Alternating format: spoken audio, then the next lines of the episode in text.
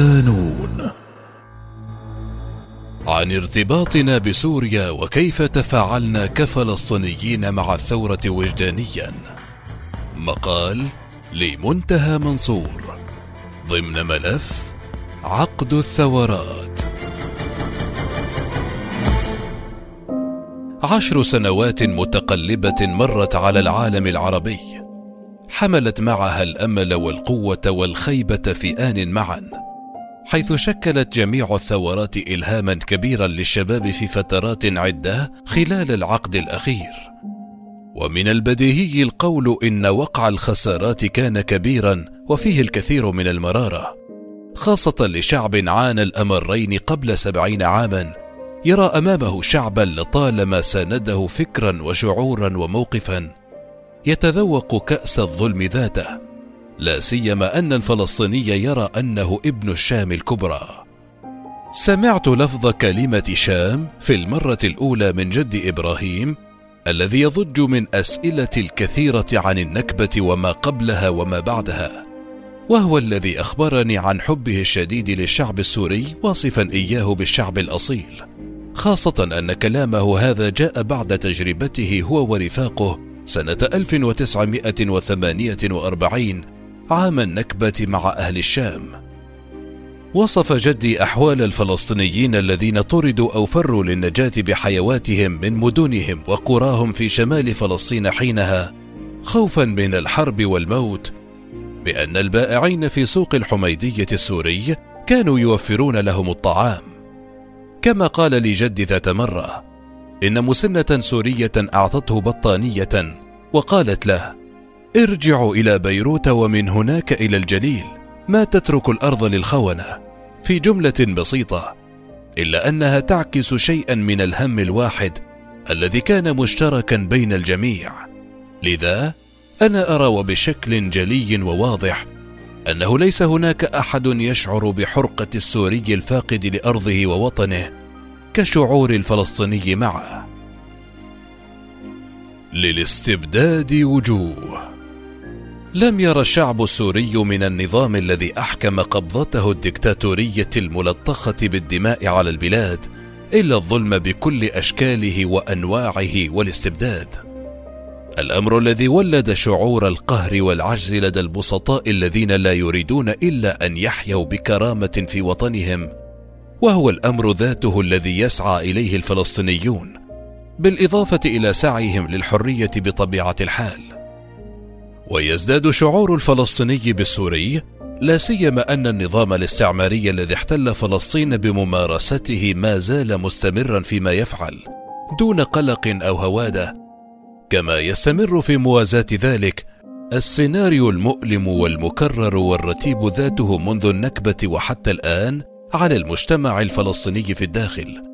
وفي الضفة الغربية المحتلة وقطاع غزة المحاصر والشتات الذي يرى معظم الذين أجبروا على العيش في ظله أن عودتهم لمنازلهم وبلداتهم وقراهم وتراب أرضهم التي أرغموا على الابتعاد عنها مجرد حلم قد يكون بعيد المنال.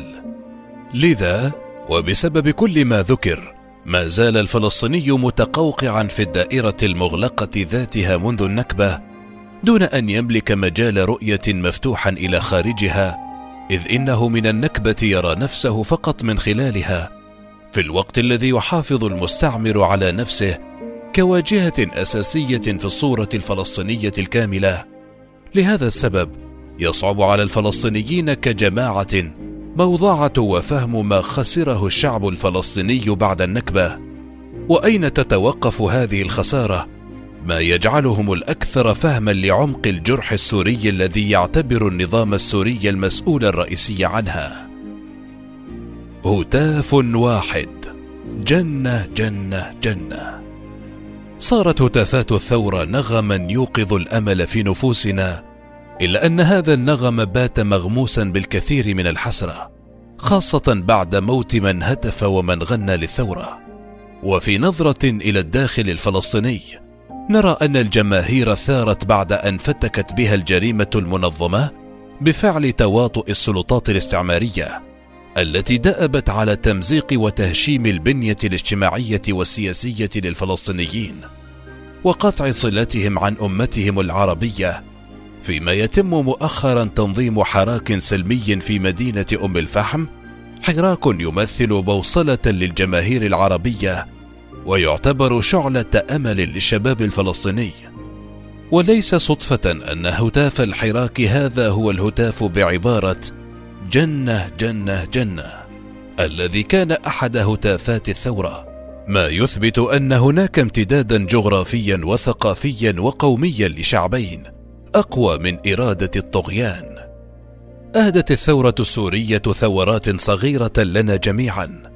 ثورات على المفاهيم التي ورثها الشباب العربي من الماضي ثورات على كل شيء وأهمها على الخوف.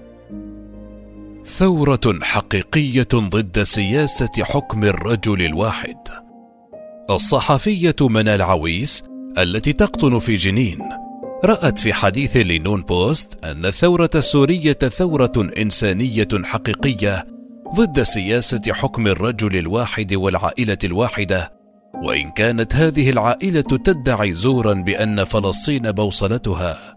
وذكرت عويس أن فلسطين لا تحتاج لمجرمين ليدافعوا عنها بل هي وبنضالها لفظت المجرمين أينما كانوا.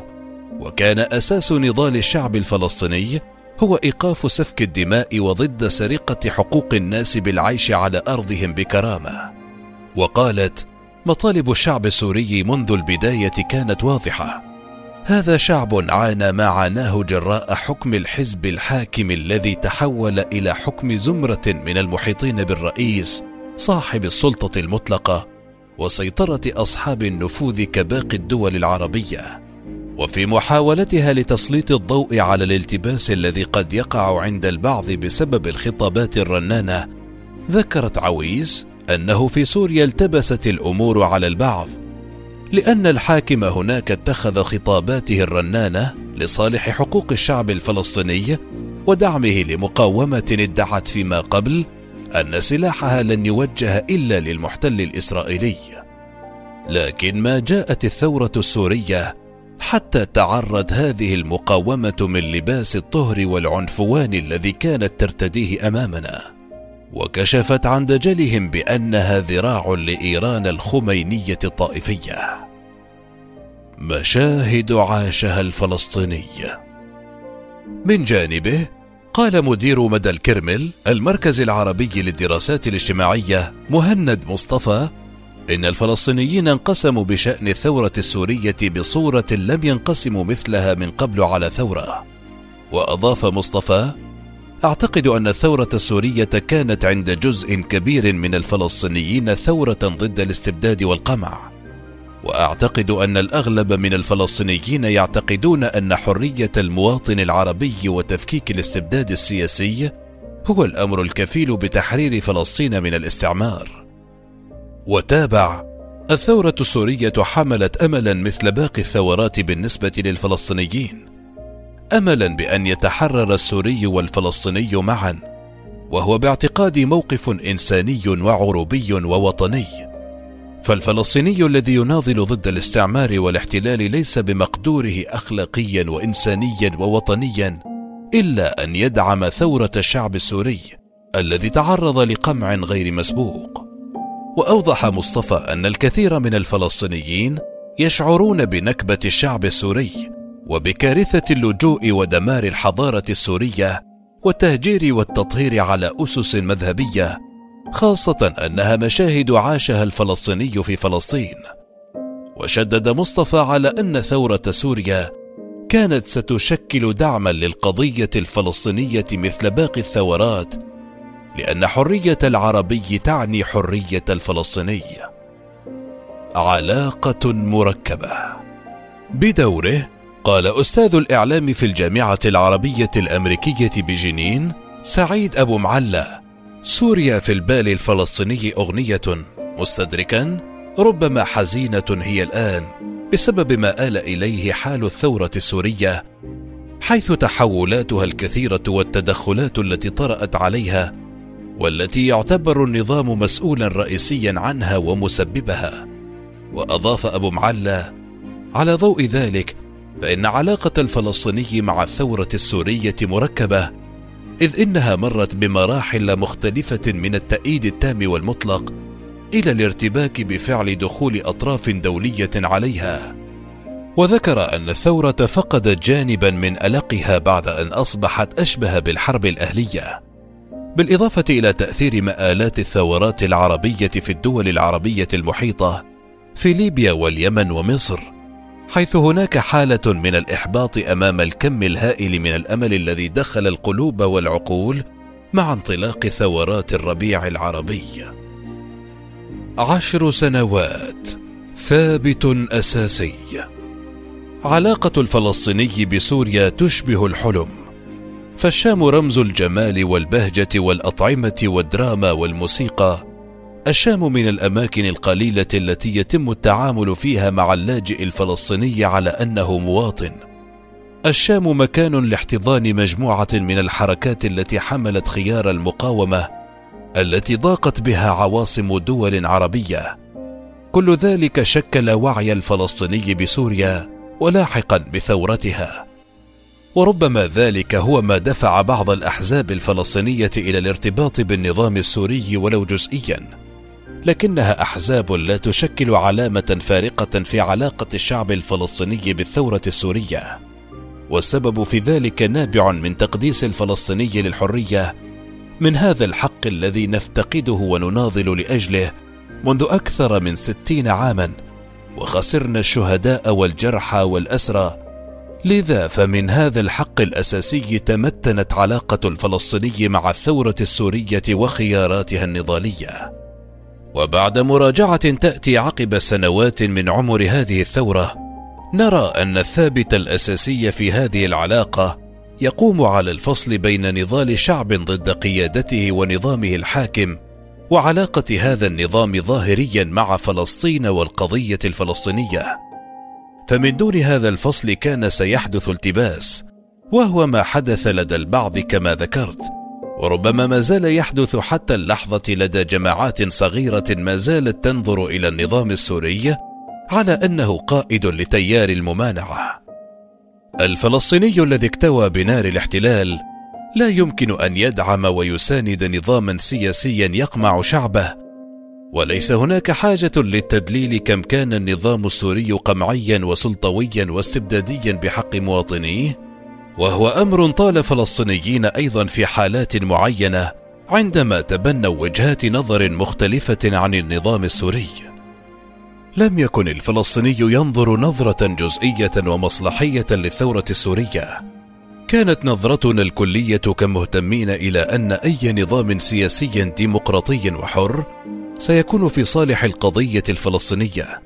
وبالتالي لم يكن هناك خوف من أن يخلف الثورة نظام جديد معادل للقضية الفلسطينية كما كان يدعي النظام.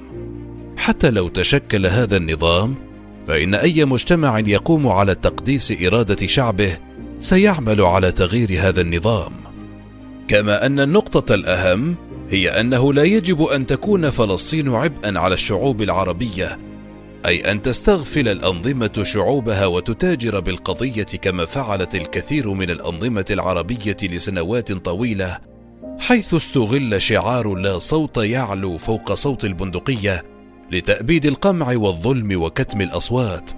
وهو أمر اختبر لسنوات طويلة جدا من دون أن يثمر إلا فشلا وتدميرا لمجتمعاتنا التي جعلتها هذه الأنظمة فاشلة. كما أن التاريخ يقول إن قضيتنا تضررت من أنظمة عربية قمعت شعوبها باسم قضيتنا. كان هذا اثما كبيرا لا يجب أن نغفره لمن تاجر بقضيتنا. في سبيل ترسيخ سيطرته كنظام استبدادي قامع لشعبه. نحن نمثل قضية يفترض أن تقف معها كل الشعوب الحرة ولن تقف معها الشعوب المعتلة والمريضة والمرعوبة من التعبير عن رأيها فهذا يخالف صيرورة التاريخ والتجربة الإنسانية. ومن هنا نقول إننا ننظر اليوم إلى الثورة السورية كما نظرنا إلى الثورة المصرية والتونسية والليبية مع خصوصية للثورة السورية التي ترتب عليها تشتت الملايين من السوريين في حالة تشبه ما حدث للفلسطينيين ولن يكون الحل بالنسبة للفلسطينيين وللسوريين كذلك إلا في ظل دولة تضمن المواطنة والحريات وذلك لا يكون إلا بالخلاص من الاحتلال وأي نظام استبدادي فاسد.